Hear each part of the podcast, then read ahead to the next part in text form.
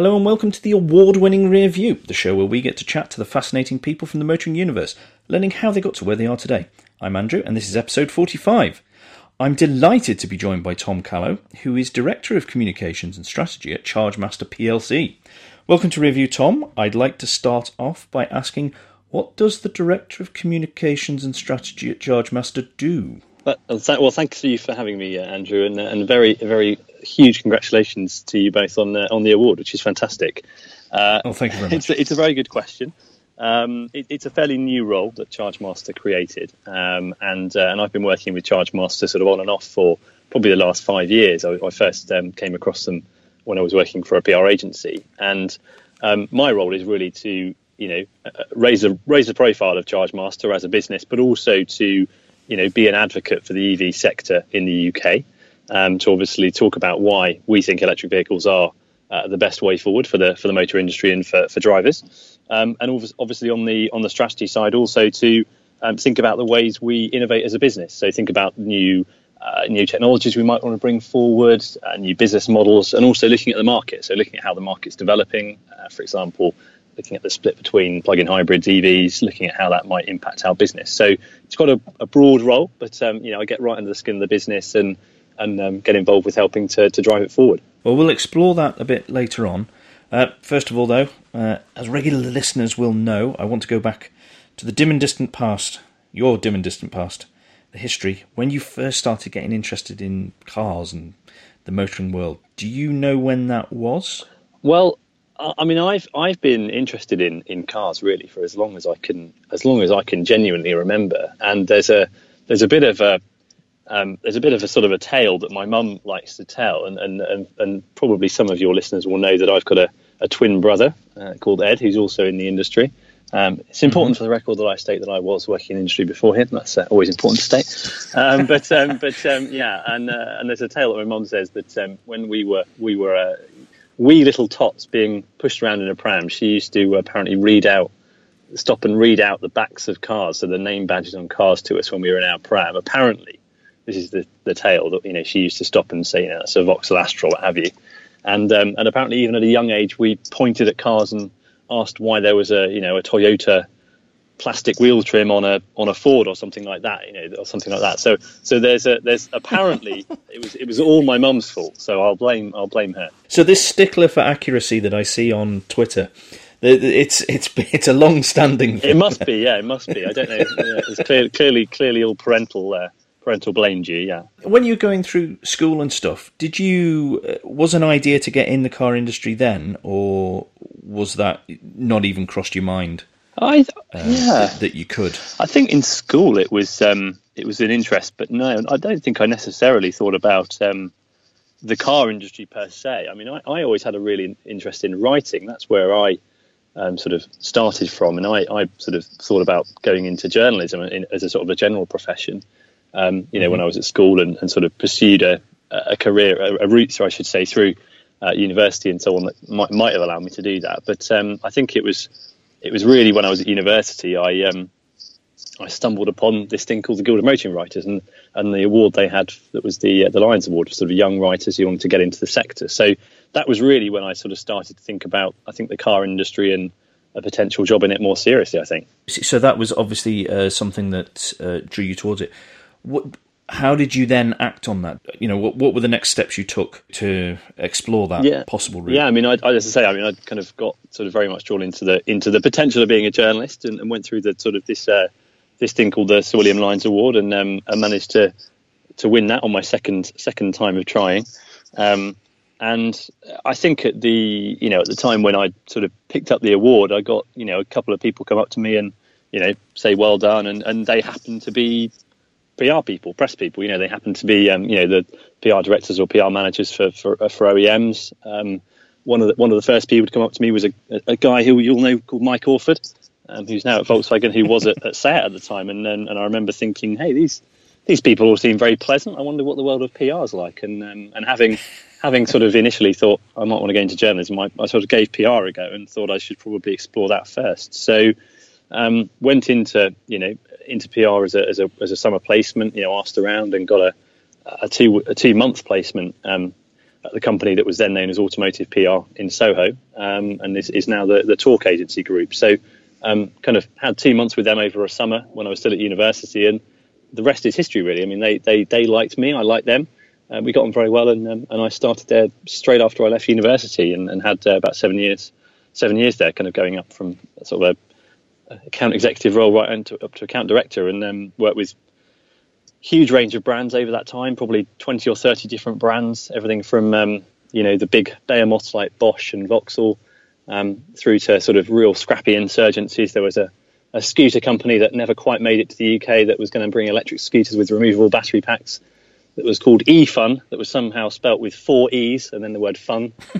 we did, we did counsel probably wasn't the best use of the English language, but, um, but yeah, it was a really, really uh, great eye-opening experience to work with you know huge variety of businesses you know and and you know get under the skin of the industry and, and sort of see what I liked and um, you know where my interests lay. Um, and I think you know there was a there was a, a, a again a, an area there where I kind of strayed into the the EV world in particular and that really sort of took my took my interest.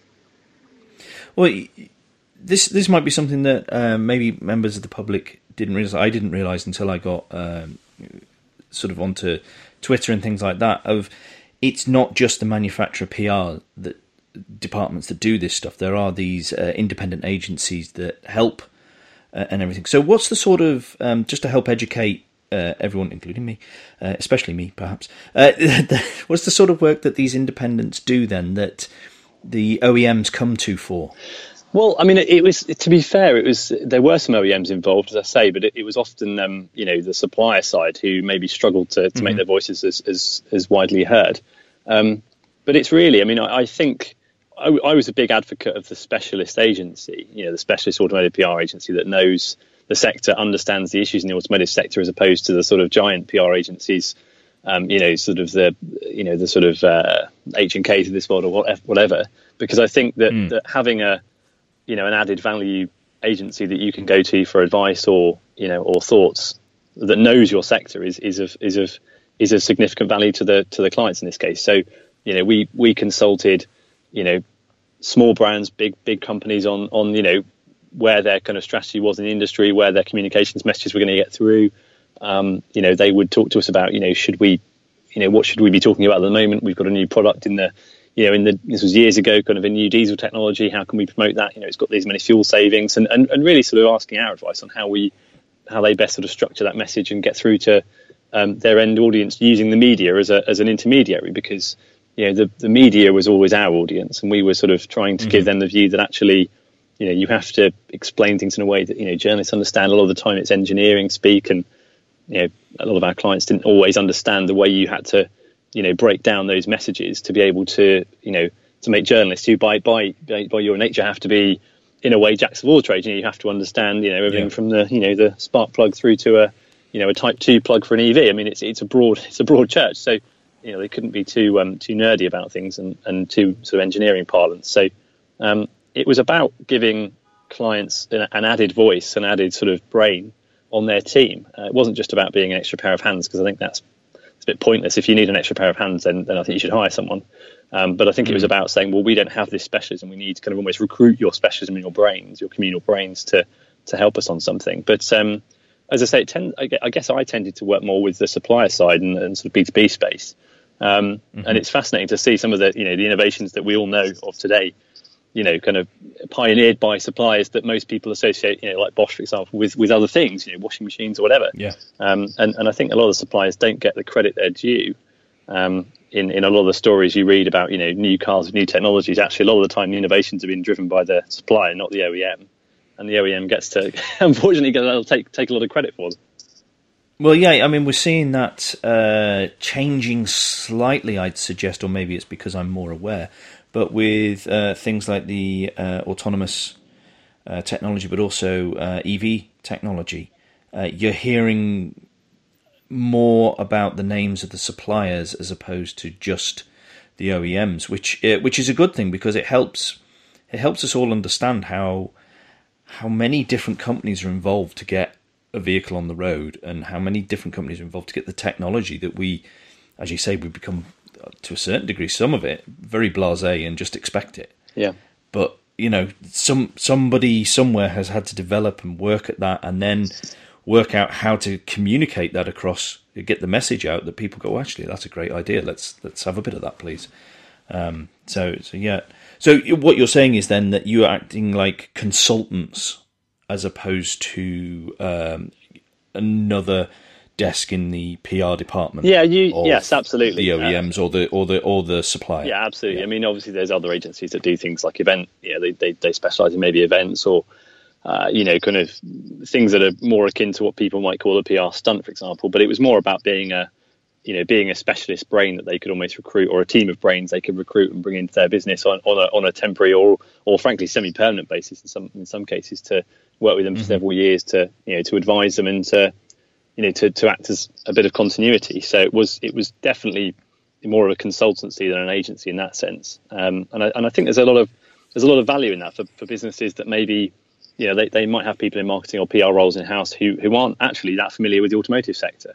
Um, I mean, mm. you know, there are, there are a lot of suppliers out there who do not just automotive things. You know, they, they might be in the automotive space, but they might also be in the aviation sector, or they might also be in the you know the general engineering sector. So having having the ability to recruit, you know, automotive um, specialists who, who know the industry, have been in the industry for you know decades of experience, um, is is is really valuable. So um, so it was it was fascinating. As, as I say, I mean, I think um, you know it's a it, it's you know it's an, it's a it's a fascinating sort of area to be involved in. It's a it's a you know it enlightened me to the I guess that world of sort of added value advice.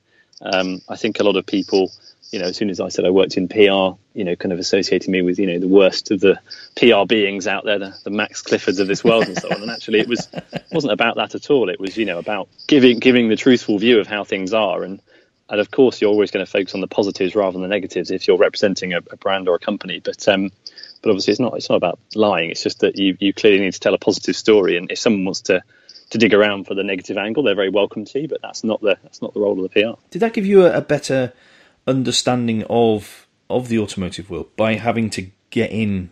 You know, you you you're involved in stuff now. How how early would a company typically bring you on? Say they've got.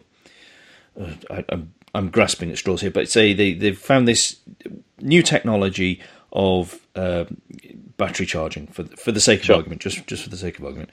How typically how early in the process of them developing and ready to bring it to market would they involve yourselves?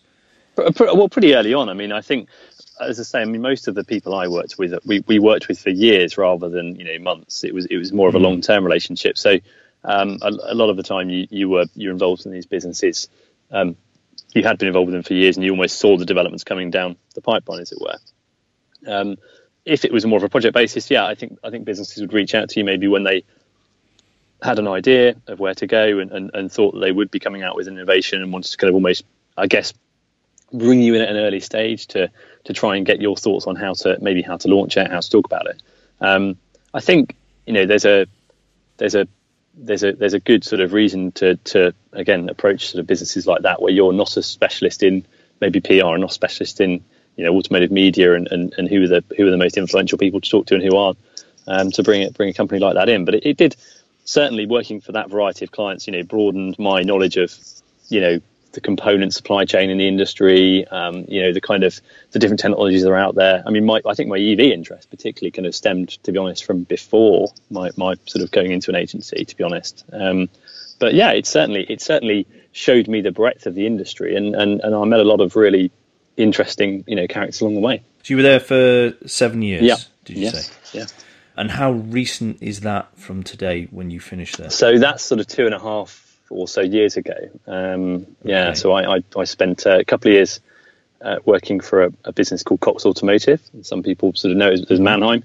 Um, and um, and then and then uh, joined Chargemaster um, sort of back in the spring. What did you do at Cox Automotive Stroke Manheim? So I again I was went in house there. That was my first sort of experience of an in house role. Mm.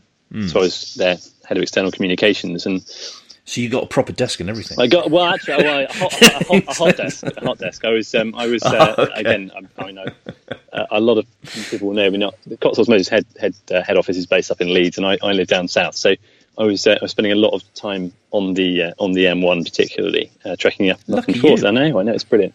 So I had desks all over the country at the services and all sorts. Um, so yeah, it was a, it was a great a great great business to be involved in, uh, and you know I, I'd um, you know I think they're a fascinating company. You know, Coxels Motors is a global firm. You know, multi billion dollar turnover.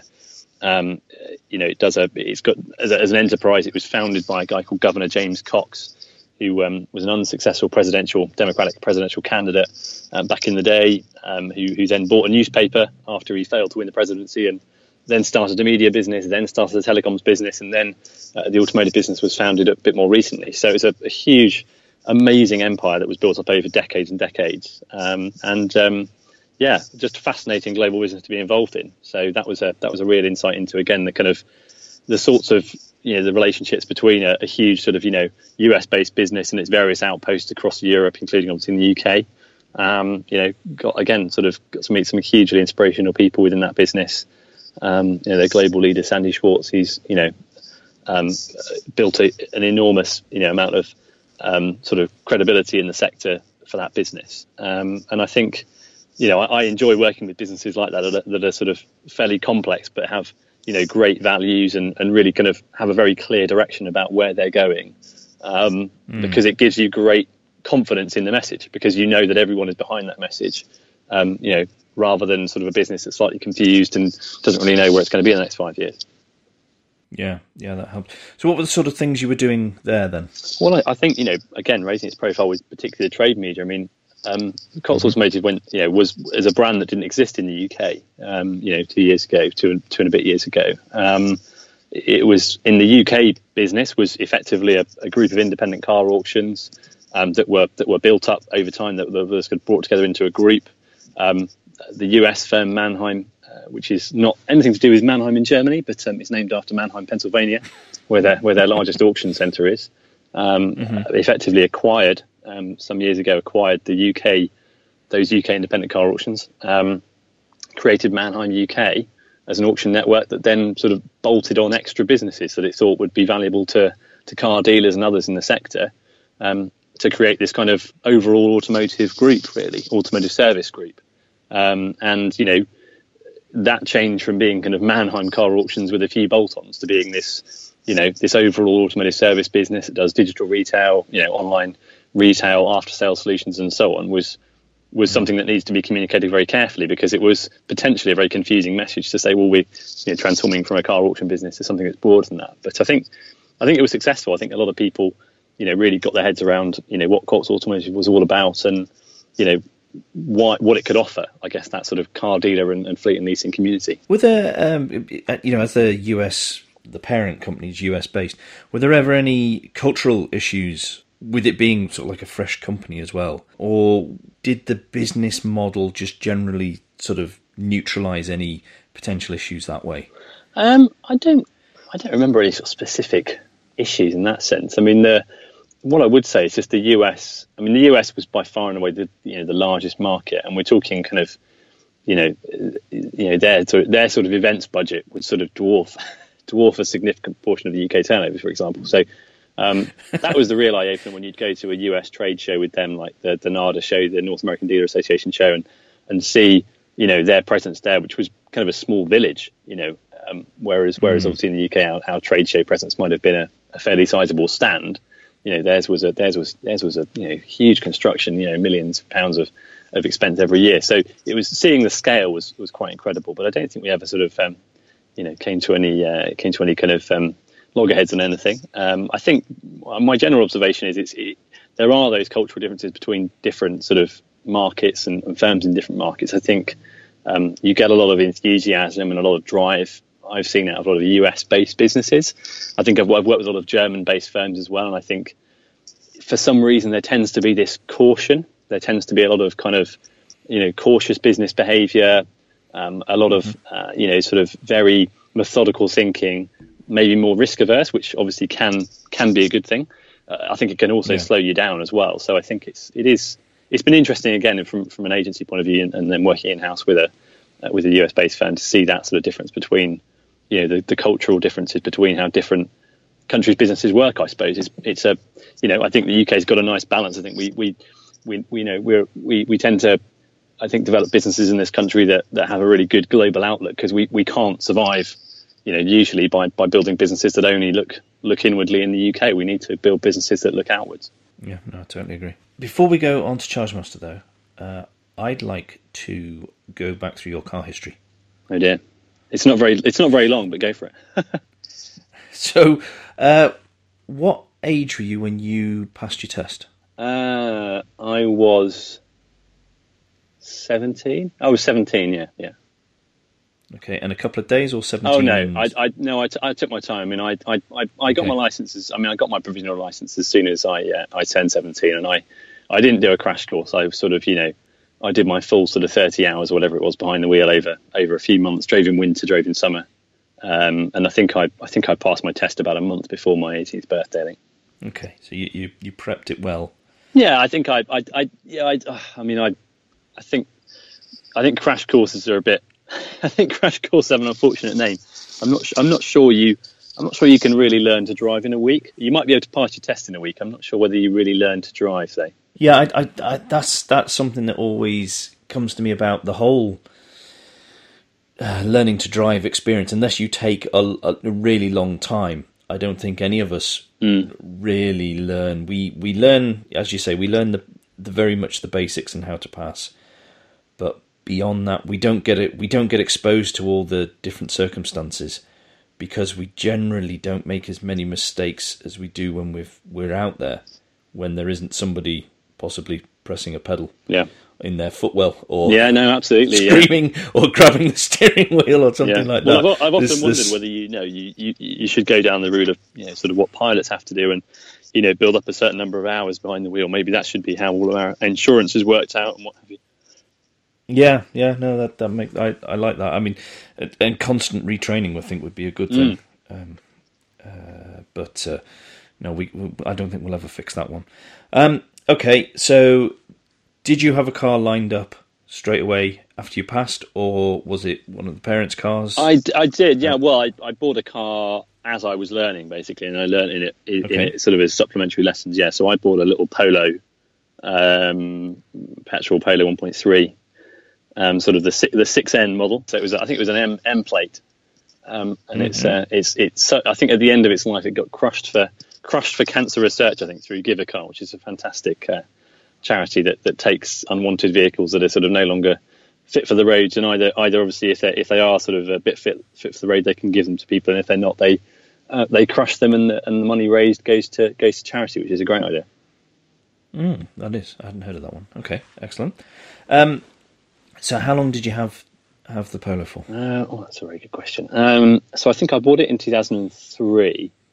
Um, when did it, and it, it, it, I think it got crushed at some point when I was working in London and finished university. So, um, oh, that must have been sort of probably probably about six years in total. I think something like that. I think it, I think I sort of bought it and it had about fifty odd thousand miles on the clock, and I think when it got when it went to the scrapper, I think it had about 120, 130,000 on the clock. So it got it got a nice amount of mm. nice, amount, nice amount of use every year. I think. Do you feel they were particularly hard miles on it, or were you a gentle owner? Um, I, I, I think I, I, I think I probably you know made it work a bit. I don't think they were particularly hard. I mean, a lot of them were motorway because I, I, went to university up in uh, up at University of Warwick in uh, in Coventry.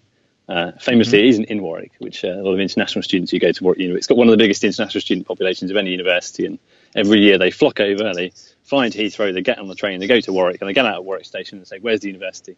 And every year, Warwick University has to lay on a fleet of about 60 coaches that all they do for about three days is shuttle people from Warwick Station to, to the Coventry campus because no one knows where the University of Warwick is. But um, I live down in, uh, my parents live down in Kent, and, and I was sort of trotting up in my car to and fro from Kent to, to Warwick frequently. So that was that was my that was my car's life for much of its uh, much of its use. Mm.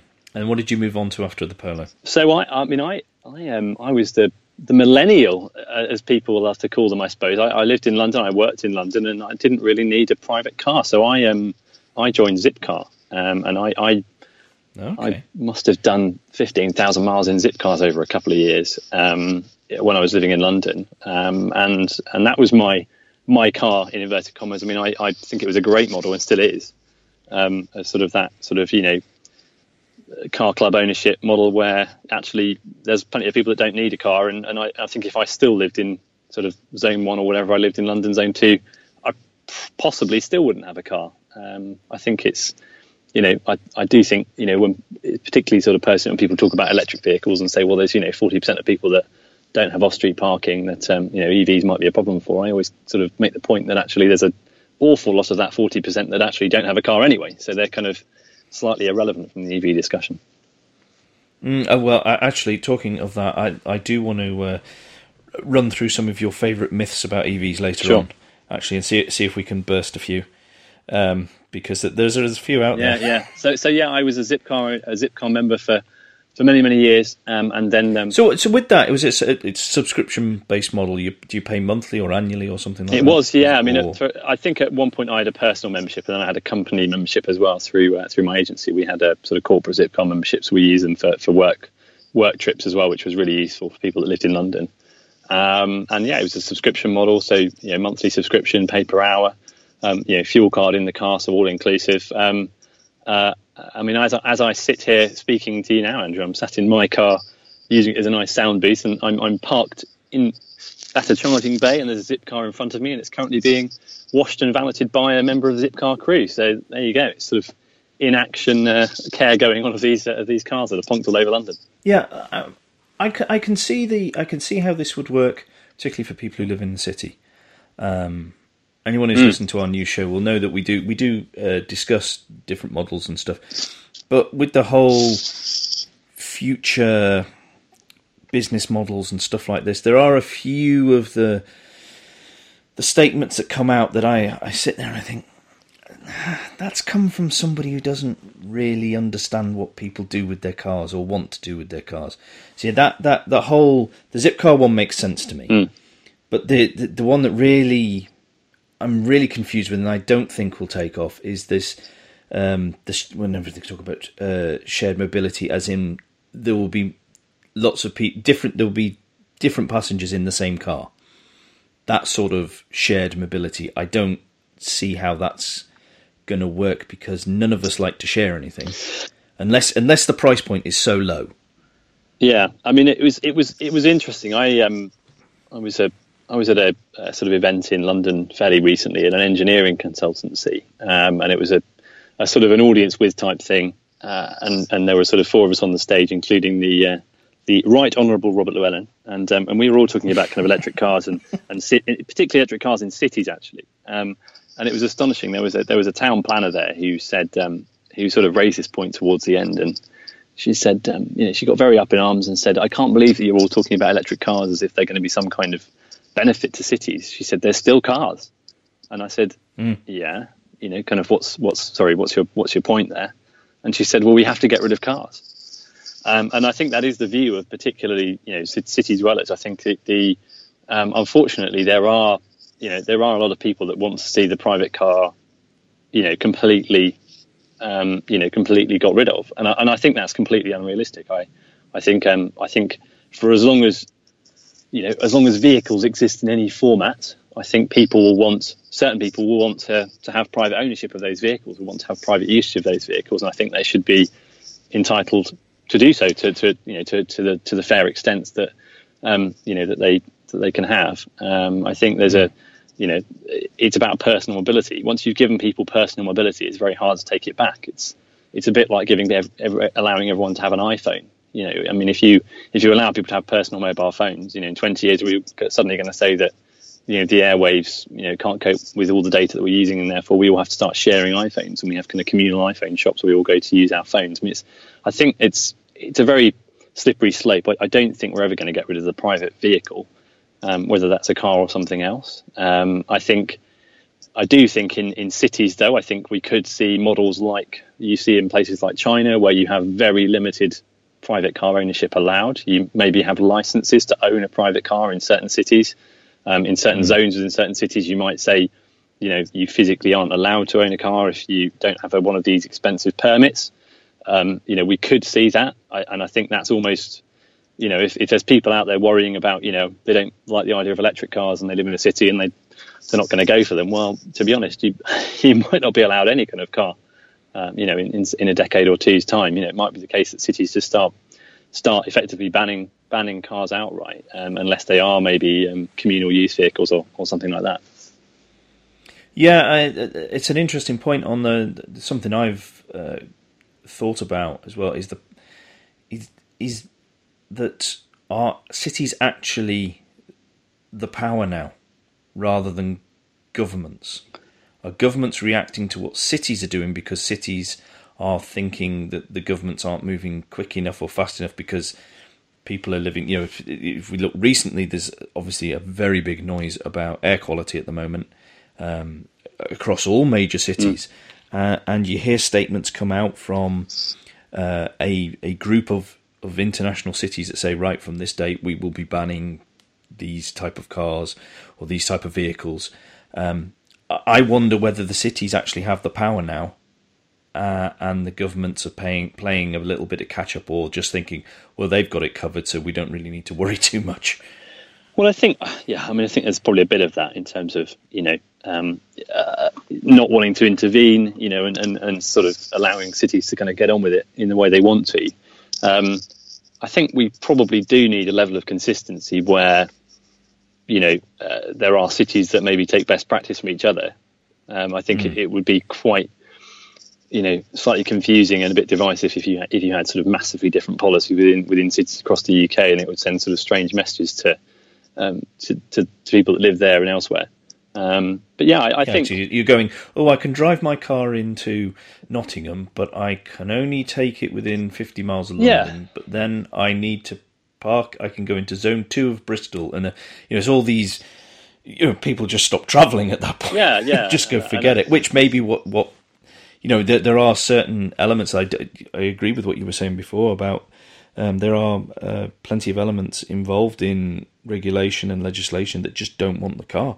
I remember having many conversations on Twitter when the uh, toxicity charge came out, uh, and the view was just basically no, the car needs to go, and it was like, mm. but that's not realistic. No, it just needs to go, and it and it was like, oh wow, I've, I'd never come across that sort of adamant position before on on something that seemed like, well, we need to hold a conversation. No, no, just, that's it. There is no conversation. It's just that that needs to happen. Yeah, this will help start I, that, and you sort of go, wow, that makes it hard. I don't. I think. I think it's. I think that's possibly a, a, tactic to almost sort of, you know, maybe force the issue with with regards to things like electrification. Say, well, if you're not going to embrace electrification, then you will have to accept the demise of the car, kind of thing. I think it's a bit of a dramatic viewpoint. Um, Mm. I hmm. think ultimately, I think there's there's two there's two issues, aren't there? There's the environment and there's congestion. You know, you can have incredible congestion and zero zero emissions because you could have you know pure electric cars driving everywhere and have no no emissions issues, but you could have phenomenal congestion issues. So yeah. so I think it's a case of what what policy objective are you trying to achieve, and then looking at the ways to achieve it. I mean, you can argue the congestion charge is actually. I mean, I don't, I don't actually have the numbers to hand, but I mean, my, my anecdotal feedback as someone that does drive into London occasionally um, is that the congestion charge hasn't necessarily done a huge amount to reduce congestion. Um, and because the vehicle, you know, particularly with the private hire space, I mean, you've seen the private hire sector explode in London. I mean, I was I was in a, mm. I was actually in an Uber recently, and, and the drive even the driver said, you know, I don't drive into I try not to drive into London anymore because there are too many, you know, of us in inverted commas of, of private hire taxis and, and tax. You know, I mean, black taxis are fairly well controlled, but the private hire markets, you know, absolutely exploded. And I think you know all of those vehicles are driving around completely exempt from the congestion charge. So, uh, and they're not all bluntly, they're not all you know, they're not all pure electric cars. So, um, yeah. and most of them aren't. So I think the point is that you know if you want to solve congestion, then sort of put policies in place that solve congestion. But um, I think there's there's a way to go on the emissions front that we can actually achieve great things on. Um, and then you know if congestion is still an issue, then then figure out a way to tackle congestion if you think that's still a problem, I suppose. Yeah, the, the, it does. Uh, I, I, do get. I suppose we all get it, but I really get frustrated by the. It looks like there's just like level one thinking. They haven't thought beneath the initial reaction, and so it's like, oh, well, we'll put a charge on it. That'll stop people driving. No, well, you see, it won't necessarily. And are you disadvantaging certain proportions of society because they have no choice mm. but to drive in, say, a, an older car? They're not typically doing it out of choice you know they just can't afford something newer, so that you're penalising them, and, and blah blah blah. So what if you're talking about air quality? Well, how another way to improve air quality is to reduce the traffic, and that reduces congestion. So why aren't we encouraging ways to reduce traffic mm. working from home? using public transport or you know whatever it is. But there just seems that no one seems to be thinking holistically about it all. And I don't want to get all Dirk Gently, but uh, no, well, it's but, true, and I, and I think the other it, this sort of thought needs to be brought into these things. Otherwise, we're just going to have, you know, a, a similar problem that we did from early two thousands, the dash for diesel. Oh no, diesels are awful, and you know we might get might get ourselves into a similar situation where people are think they are helping the situation, but they're not. I think that's a fair point. Um, uh, what I would say is, you know, it, it has to be about, um, you know, tackling the problems that actually exist. So, for example, as, as you yeah. say, just putting a charge in with loads of exemptions is not necessarily going to solve the problem. Whereas actually, you know, I can see, you know, big areas of London becoming potentially pedestrianised. I can see at some point, and we're not talking near future here necessarily, but I can see into the distant future, you know, the idea of licensed car ownership coming in in places like London and you know, but but to do that, you'd have to, you know, and you, you mentioned public transport. Well, the, the, issue with most public transport isn't it's not really public; it's actually private.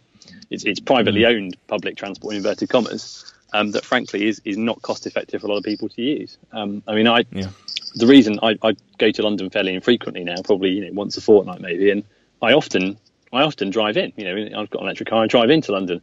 And, and one of the reasons I do that is, frankly, it's far more cost effective for me to do so rather than taking a you know 25 30 pound um, train um, you know followed by tube fares and so on and so forth um, rather than sort of the cost of electricity to drive into London and even even with parking is is is at least half that if not if not less. So you know if you're going to make public transport almost mandatory and sort of force people out of cars and you have to do something about the costs of public transport and democratize it and make it far far more cost effective to use and the other danger is that this is also focused on uh, on London, um, absolutely, because it is the, you know the major city that people outside of that area do feel marginalised and not listened to and things like that. Particularly if if uh, policies or ideas that are actually very practical for London are then just picked up and dumped somewhere else where it, it's not practical. So absolutely, hopefully, people who think about things will really think about things. Yeah.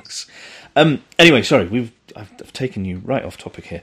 Uh, so Zipcar, um, have you gone back to car ownership after Zipcar?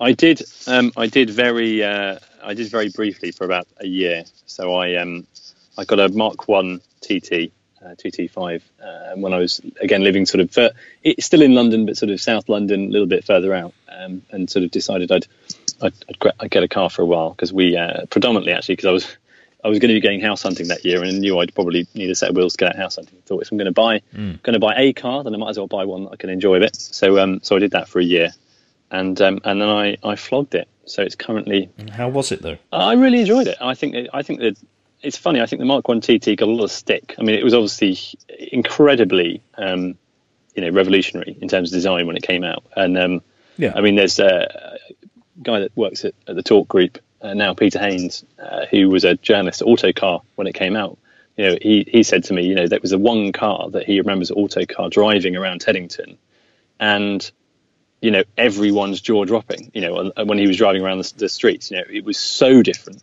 that everyone mm. stared at it because it was just so so so strange looking and, and sort of you know so incredibly different from whatever else was on the road and I think, uh, but also for Audi. Oh, absolutely, absolutely, and I think um, not just not just. I mean, that, that, was just a, it was just such a different looking car, yeah. but, but I mean for Audi to bring it out as well. Yeah, I agreed. In, in a, I, I, I absolutely see where you're coming from, and I think um, you know it obviously got um, a, a, little bit of stick at the time. I think a lot of people, you know, associated it. Uh, you know, had a, had a, an opinion on the TT, and you know, sort of thought it wasn't a particularly mm. good sports car, and thought you know it was a bit, uh, you know, uh, sort of wouldn't be seen dead in it, all these kind of views. And actually now it's funny. I mean, the number of people that I know who want one or are thinking about one, and actually now look back at the design and think, crikey, that really hasn't dated that badly at all now. And no, it's, it's aged um, very well, I think. Absolutely, and, and I, you know, I, I, I having sold mine, I'm almost tempted to buy it back.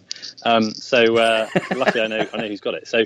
Um, yeah, I, I, I, I loved it, and um, you know, it's it, of course it's not you know is it the best sports car in the world? No, but I think the blend of sort of design and, and you know practicality. I mean, one of the reasons I bought it was actually that you could you know, you could absolutely, you know, jam pack the boot with all sorts of things. I mean, I took home a swivel chair in the boot once, broken down into bits, you know, with the seats down. It's a hugely practical car. Um, mm. And um, yeah, so anyway, well, you're beginning to sound like Alan and his MX-5. Yeah. You'd be surprised yeah, at how yeah, much you could really squeeze in. Yes, Alan, as but, long as you um, don't need to see anywhere. Well, I've, I, and I've thought it could, you know, hey, it might make an interesting EV conversion. So I, I might even mm. start scoping out the the conversion cost of uh, of whacking some batteries in it and making it sort of a you know a, an EV an EV TT. I don't know. We'll see.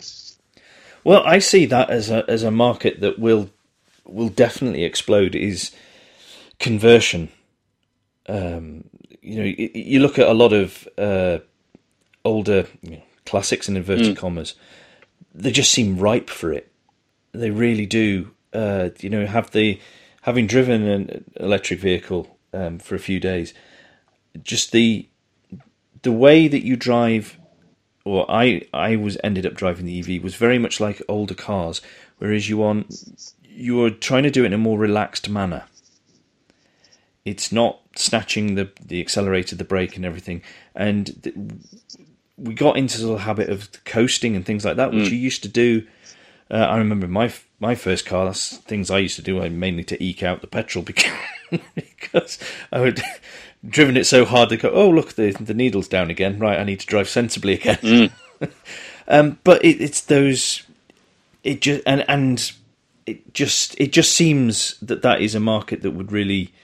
Uh, that is is ripe for. I know there are companies out there that do it, but is ripe for people taking advantage of. Yeah, I I, um, I think you're probably right. I mean, I, th- I think it could be you know it could be the the car version of the barn conversion. You know, um, you know, mm. it became very fashionable. You know, everyone wanting a barn conversion. Um, you know, modern modern living in a in an old sort of building. Um, yeah, I think so. You know, they're quite a. You know, I mean, anyone I think that's driven an EV, you know, who's uh, sort of quite open minded will, will, sort of admit the fact that the performance is, you know, in obviously not every single electric vehicle, but in many is is you know is is pretty good. I think the you know the driving experience they offer is is quite compelling. So I think um, they are they are potentially going to take off in that market for certain vehicles.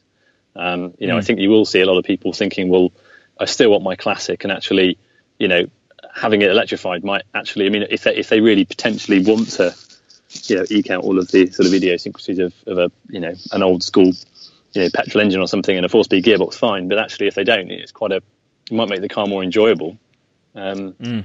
to almost retrofit it. But yeah, I, I think it's a.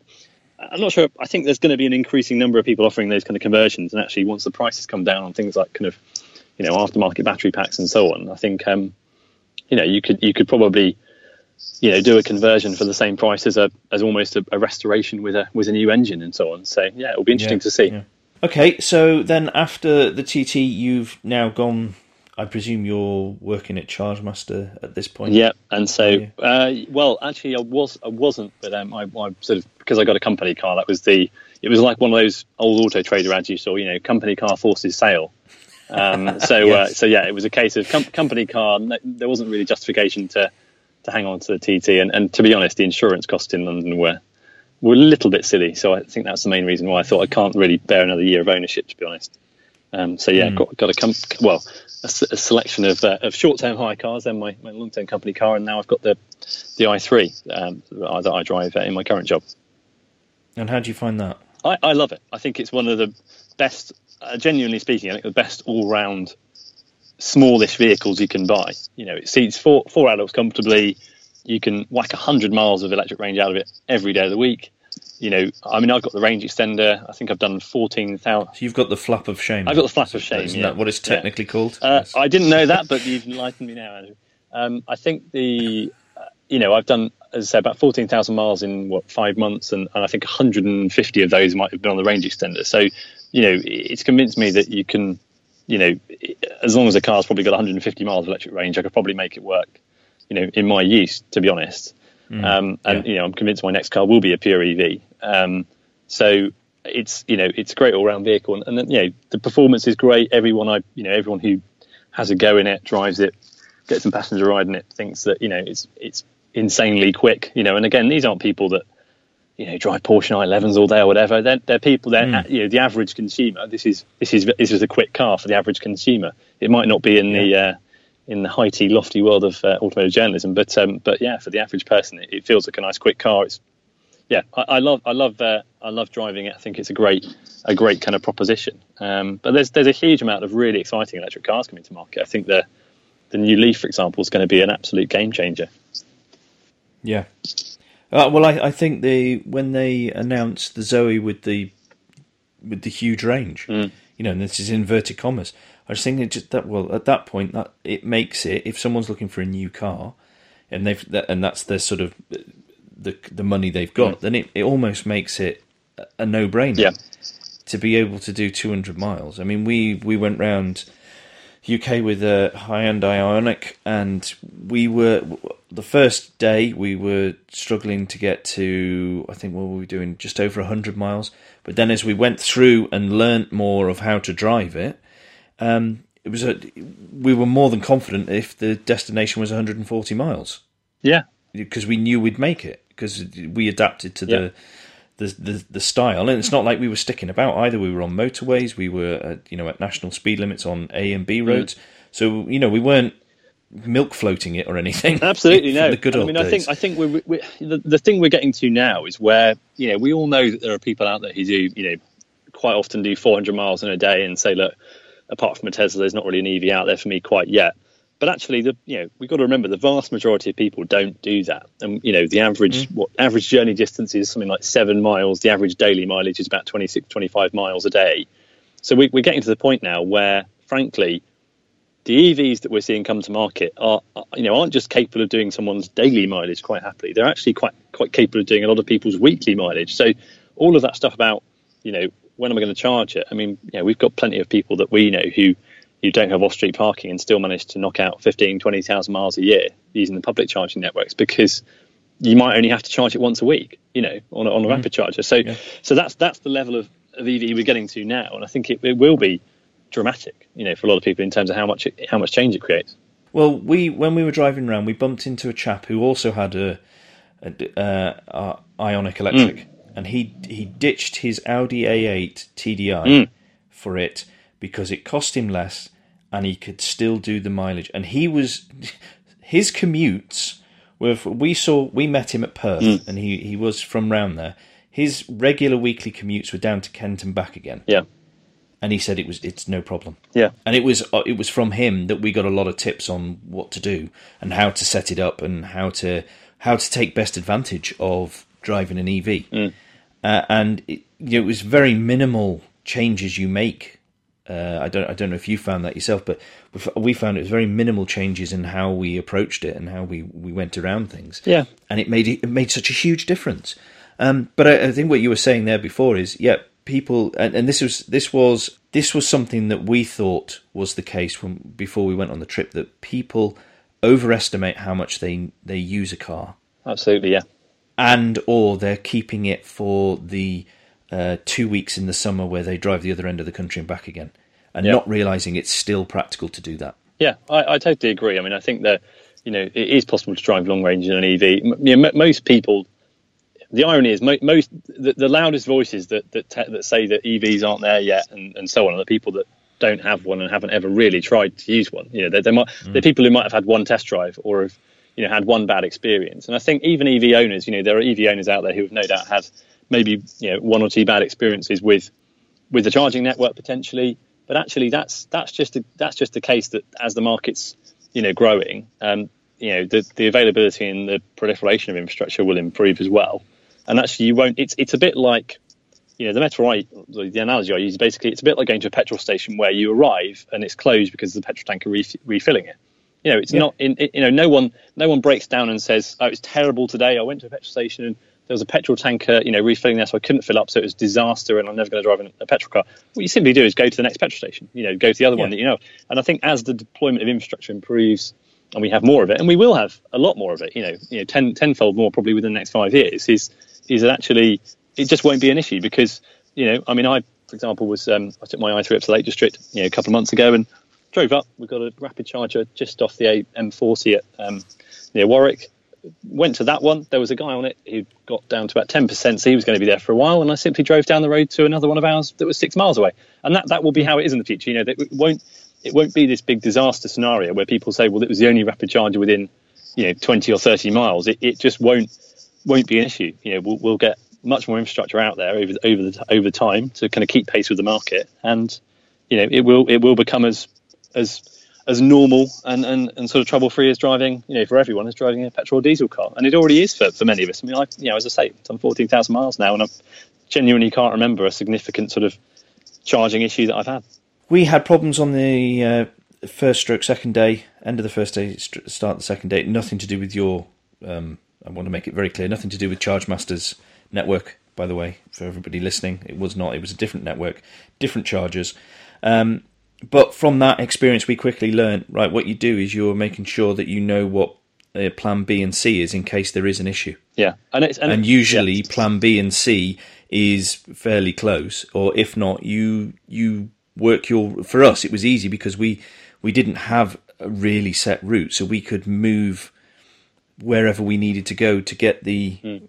We needed the rapid charges because we we were trying to do so many miles in a day, but if we if we didn't need the rapid chargers, then it was even less of a problem. Yeah, and, and that was then, and I know the infrastructure's improved since then. Yeah. I mean, uh, you guys have uh, announced in, in, the last week two sets. Uh, well, last week of recording, so maybe it's changed by the time this goes out. Uh, but you know, two two big announcements for um, increase in the infrastructure. One was in, if I remember this correctly, Nottinghamshire, yeah. and the other one is Lancashire which brings a, a smile to me. Hopefully, there yeah, might be one yeah. within, yeah, more than one within seven miles of my house. Yeah, absolutely, yeah, yeah, and uh, yeah, absolutely. And, and as, as, I say, you know, at the moment, um, it might be that people doing those longer distances do do have to, you know, do want to think about, you know, Plan B and C or whatever, just just in, in the just in case environment. But as I say, I think, you know, it, it, within within a few years, you know, you won't have to do that anymore because the infrastructure will be there. But um, it goes without saying that you know you can't no one wants to deploy infrastructure that's not going to be used because um, you know we all know what Daily Mail headlines that creates. You know, yeah, charging yeah. point used ten times in a year, sort of thing, and you think, well, you know, you, have got to deploy infrastructure that you know is going to be used. So it's a it's a delicate balancing act as the market's you know growing to put to put infrastructure where it's needed and going to be used. You know, not just by one man and his dog, you know, politely, but but but but you know, a number of people. Um, and you know, as you know, we're confident as the market grows. You know, we've got we've got a huge um, huge pipeline. We've got um, a couple of really good um, you know good things to announce soon about the deployment, you know, the, the quicker deployment of charging.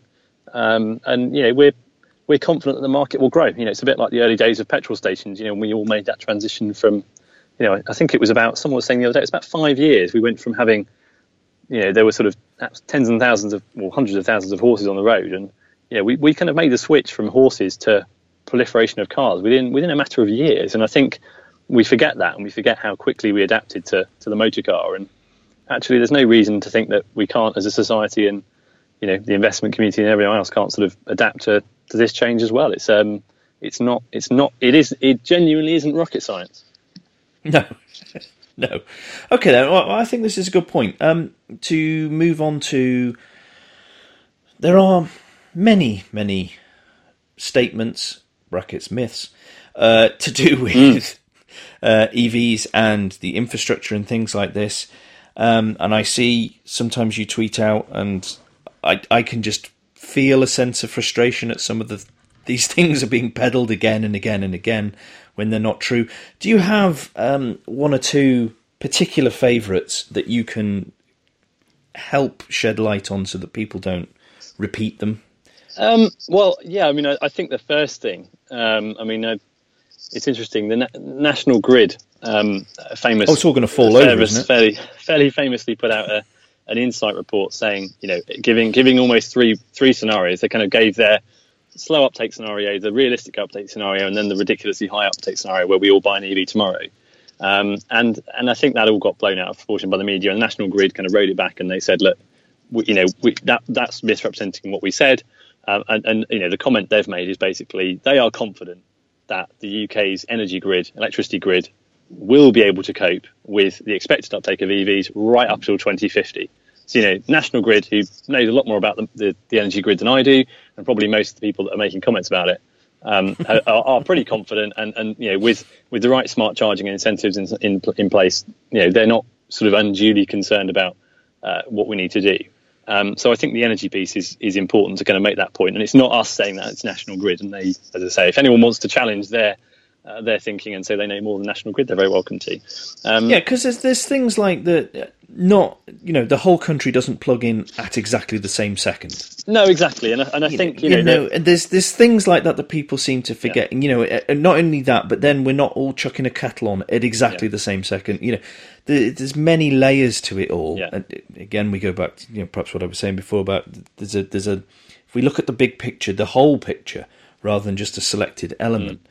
You know, it, it's just very easy to make a make a headline. it is. Yeah, I mean, I think know, Uh, with the, and, and that's a bit frustrating. Yeah, I mean, the- well, yeah, I, I find it frustrating looking in. Yeah, yeah, and, and you know the majority. We know the majority of charging happens, you know, overnight, and there, there are people with off-street parking who already make EVs work very well. You know, long term, you know, there's going to be far more um, deployment of charging infrastructure for people that don't have on- off-street parking, so that's going to, you know, that's going to sort of die down as an issue as well. Um, but you know, it's very simple to shift.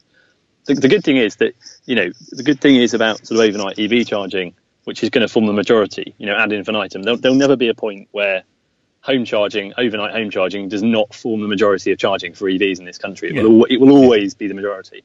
Um, is the good thing about that is that almost everyone plugging in doesn't need the car until the next morning.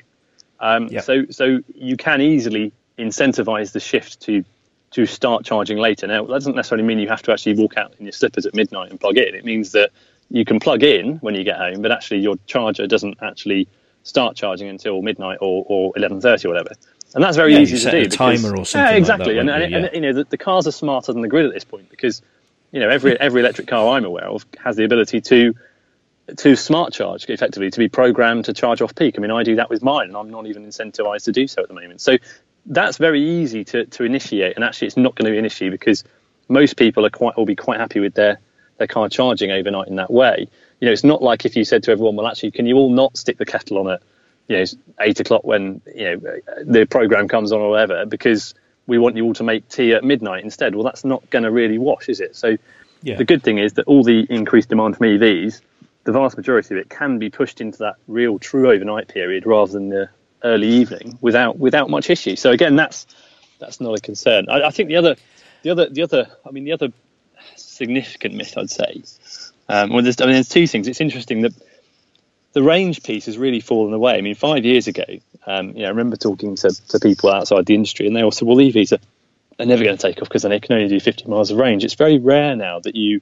We've got the EV Experience Centre that we operate up in Milton Keynes. It's very rare now to um, to speak to anyone, any member of the public who really has an issue with the range. Now, it's it's more to do with, you know, can I buy one for, for less than 10 grand in the used market? Those kind of questions. It's, it's less about range. But I mean, things like the connector issue is um, is a common, common still a common thing. I find bizarre that people still say there's you know there's 13 different connectors, and I simply say there's not.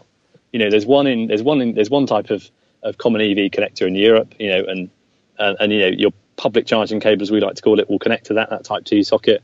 And actually, the rapid charging things no harder to understand than knowing if you have a petrol or diesel car. You know, if you if you drive up, you know, once you once you know what your car, fuel your car takes, you know, you pull up to the pump and you either reach for the the green hose or the black hose, and it's the same thing. Yeah. You you pull up to a rapid charger.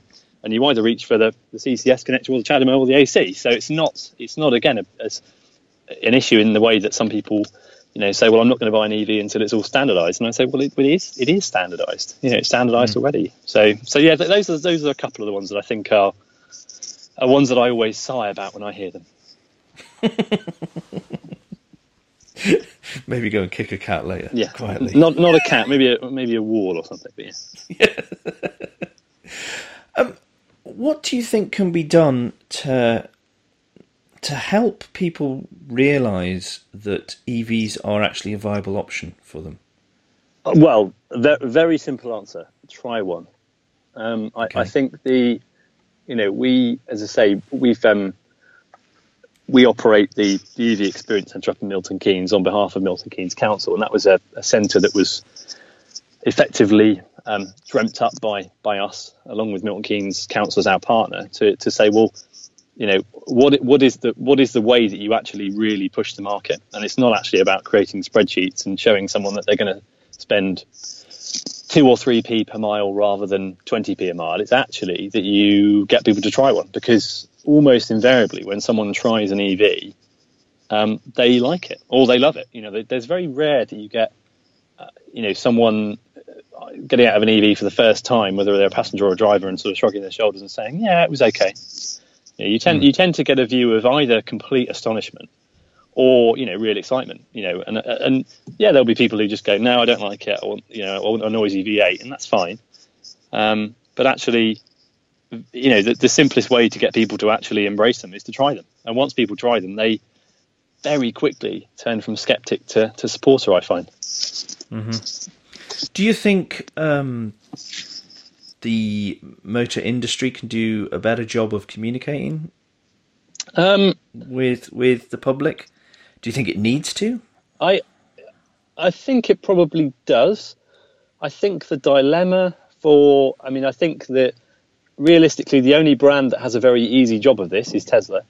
Um, I think other brands, I, I, can appreciate the the challenge that comes with trying to push electric vehicles at the same time as you are also trying to sell a range of other technologies, because it's then very hard to, you know, it's always sometimes hard to promote the benefits of EVs without necessarily sounding like you're bashing petrol or diesel. To be to be blunt, mm. you know, if, you, are talking yeah. about zero emissions with an EV, that implies that obviously there are emissions from from a petrol or diesel car, and, and you know, you if you're saying that it's a good thing to avoid them, then it must be a bad thing to, to emit them. So it's a, it's a challenge. You know, I appreciate it's a challenge for brands that that um, that, that, that, sell a variety of products. Um, but I think it's clear that it's the trajectory of travel now. I think you know that every brand is, is getting on board with EVs. Um, every brand's got huge EV rollout plans. He's working on battery technology and so on and so forth. So it's clear they're going to be the, the primary, you know, primary kind of um, technology of choice in the medium, if not long term. Um, you know, if we all sort of, if a significant proportion of us switch to EVs, you know, in the next 20 years, and suddenly, you know, the price of a hydrogen car drops to 25 grand, you know, it's 5p a mile to refuel with hydrogen, and there's hydrogen filling stations everywhere, then maybe, maybe we'll all go down that route too. But I think you know that seems unlikely to me. So it seems more likely that we will stick with the the source of fuel that is abundant everywhere across the UK already, and that's electricity, um, and and move that way. Yeah, no, I, I can I can see hydrogen working uh, alongside, but not necessarily uh, being as dominant. Uh, I think it I think it will probably be something that is used more in industrial uh, applications. Yeah, I, I think commercial vehicles. I, I can see that we're, a potential, we're, yeah. potential way to deploy hydrogen quite successfully. I, you know, the the simple fact is at the moment, for the cost of one hydrogen pump, you know, you can probably put 50 rapid charges in the ground. So I, I sort of, you know, I'm not sure. You know, my, my I'm very pro hydrogen from an environmental point of view. Um, you know, as long as we can find a way of producing it less energy intensively, um, mm-hmm. distributing it, you know, cheaply enough, and obviously you know setting up infrastructure that, that works in terms of the economics behind it. But um, but at the moment, I just think it's you know it, it's on the fringes and it's it's still not truly truly commercially viable. No, no, that it needs more more of the R and D mm. spent on it. Spent on it. Okay. Um, I think this is a, a point where I'm going to move on to the quickfire questions. Sure. Um, so if you're this be this I think these first two could be quite interesting, actually. Um, but the first one is what currently excites you about the motoring world. Um, well, I, I, think I kind of covered it before, but I think I think for me it's the you know electric vehicles are the thing that excite me, and I think you know I think the ease at which you can convert someone from being you know a skeptic to a supporter just by making them try one is incredibly exciting because it's a way you know, it's a bit like when everyone tried the iPhone. You know, you could suddenly get people to want one just by having a play with one. So I think that's that's mm. that's that is really exciting to me that they're not this sort of, you know, this sort of um, you know unwanted technology now. They're very easy to convince people about. Yeah, it's it's not, um, or maybe the the perception of being supportive of the environment is not what it used to be.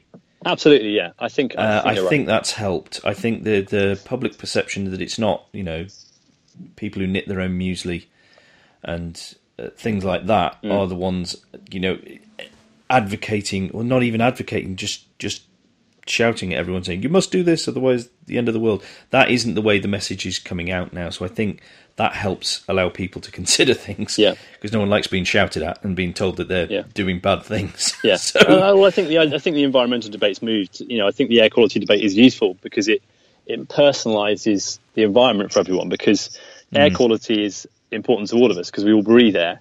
You know, climate change that's happening the other side of the planet to a lot of people they couldn't give a stuff about. But I think something that's happening to you and your kids is is you know is going to is going to pull on everyone's heartstrings. Hopefully, so. definitely brings it home. Hmm. Definitely brings it home. Yeah. Okay then. Uh, so what currently worries you about the motion world? I I think touch screens. I think I think Yes. touch screens are uh, genuinely something that something that you know. You are my not- guest. I'm not sure it gives me sleep. It it doesn't quite give me sleepless nights, but I, I do think this. I do think the level of which we are relying on touchscreens in cars now is, is genuinely. I mean, I, I sort of half laughing about it, but I genuinely think it is a little bit worrying because I think there are, you know, there are safety issues with them. Um, having having driven a lot of cars with big touchscreens, small touchscreens, etc. Um, I think there's a there's a place for the button still for sure. Yeah, no, I, I, I completely agree. Um, what worries me about the touchscreens is the distraction factor, but also the uh, again, this is anecdotal. There is no scientific uh, scientific uh, investigation into this, but I see people saying, you know, it went wrong. You know, I, I had to do a hard reset and things like that. Yeah. And if you are only reliant for all or the majority of your uh, interaction with the car through that through the one or two screens, then that that makes it very hard to to use it. But on the other hand, I understand why they they are trying to go. You know, OEMs are trying to go down this route as well because of costs and parts. And some of the uh, controls we only touch once or twice, and then we don't touch again. Yeah, yeah.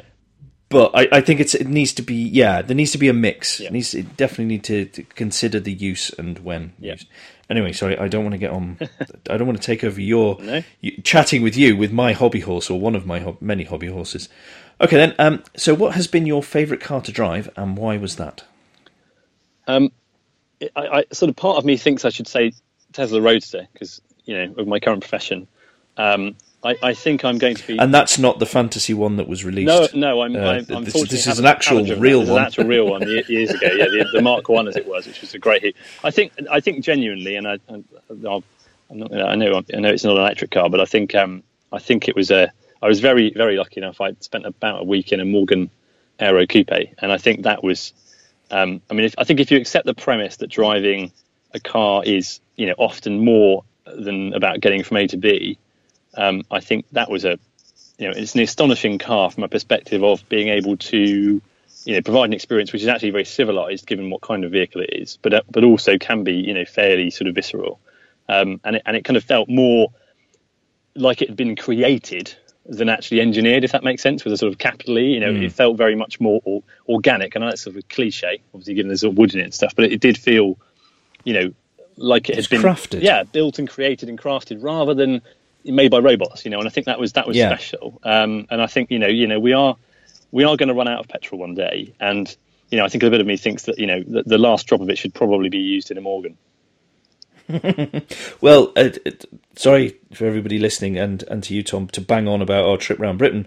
But on the first day, we were travelling through mid Wales on the weekend of the Morgan meeting. Mm. They had their big thing, and we pulled into uh, uh, a car park to charge while we had lunch, a, a supermarket car park, uh, and a couple of them came in behind us. And it was just wonderful to see. You you can't help but look at them and smile. I don't think, and it, it looks like it's quite a a theatrical event.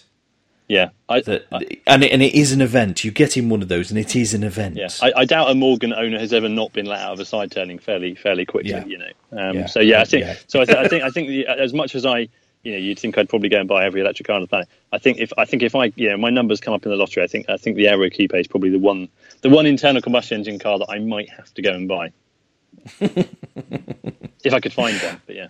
Yes, quite. Uh, okay, then. So, what has been your least favourite car to drive, and why was that? Um, I years ago, I actually drove the. I don't you remember the Think um, electric car, um, which was a, a sort of a, a fairly horrific creation. Um, but it, they did a, a, racing, and I inverted commas, racing version of it, which was for a special um, sort of thing called the EV Cup, which was an EV only sort of race. And again, inverted commas, I'm not sure race was quite the right word for it, but um, it was a pretty hateful thing. Um, and I drove that around Millbrook uh, once, and that was obviously not on the public road, but it, it genuinely felt mm. like it was all going to fall apart around me. And although it was an EV, I'd certainly wouldn't recommend that to anyone. okay. Um, well, you've possibly just answered this with the question before, but what car would you like to own next? Well, I mean, I, as I say, I've, you know, I've, got a company car at the moment. I think my next, you know, I, I probably won't necessarily. I mean, I, uh, me and my other half own a, a Renault Clio, and I think um, uh, that she drives, and I think um, we, are probably going to replace that with a with a Zoe at some point. Um, mm. But I think I think my next company car, I'd, I'd, love it to be, I think, a new Nissan Leaf. I think that's a, you know, we, we had it um, at the UK sort of debut at the EV Experience out of Milton Keynes, the first time it was sort of seen in the UK officially, and that was a you know, the reception it got there was was incredible. You know, we had people. We had. Well, I think the design moved it on so far. Absolutely, but also you know the range. You know the the, the real world range it's going to have. I think is it will be a game changer for the sort of fleet and company car sector, which we all know you know is what really drives the overall car market.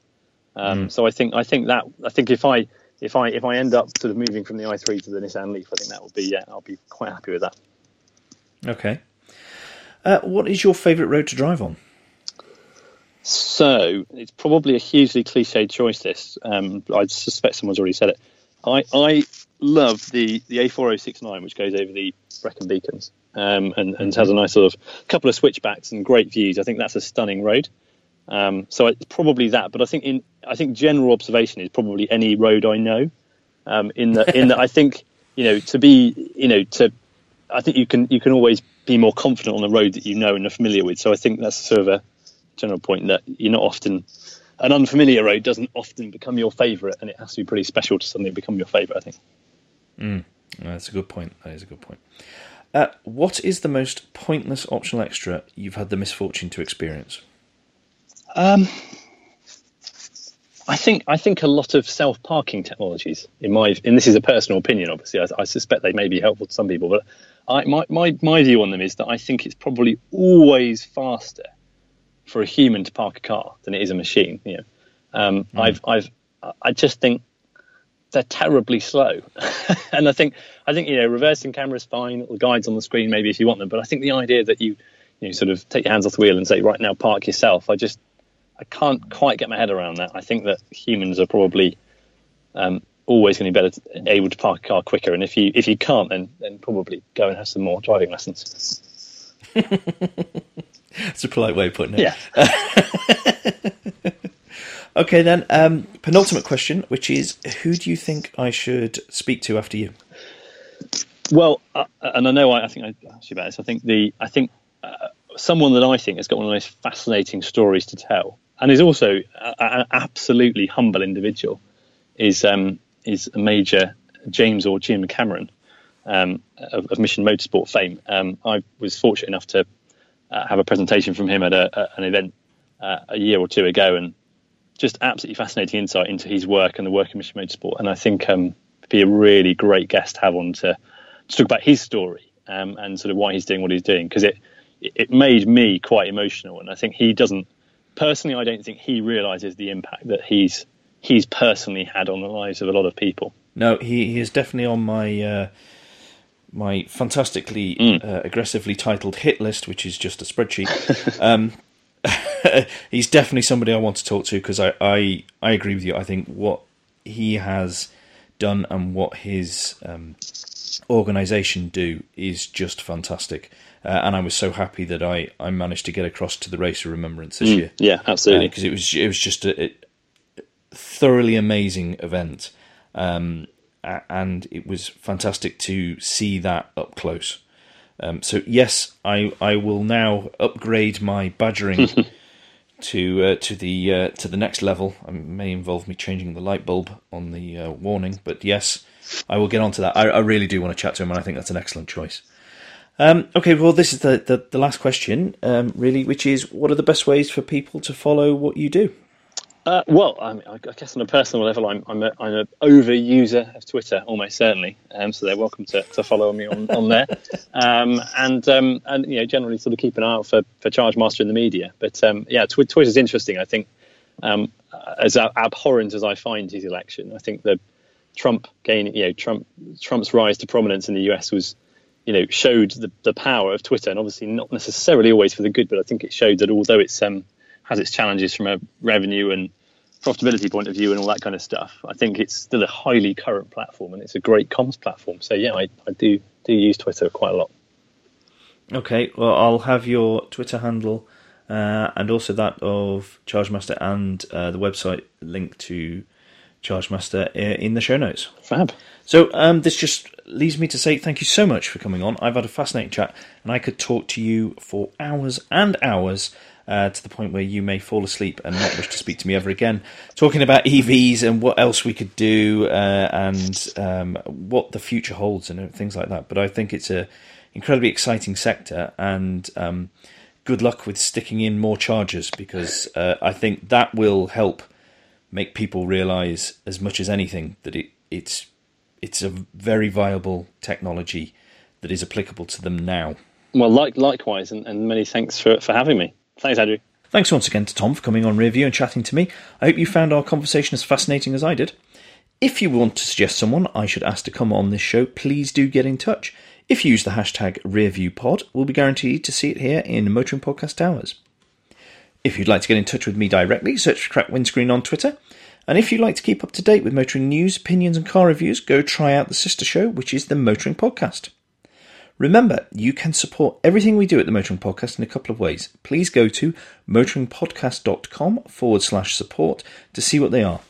I would also really appreciate it if you could tell others about this show. I want as many people as possible to hear the stories of the great people who I get to come on here. So until next time, that was Tom Callow. I've been Andrew Clues, and safe motoring.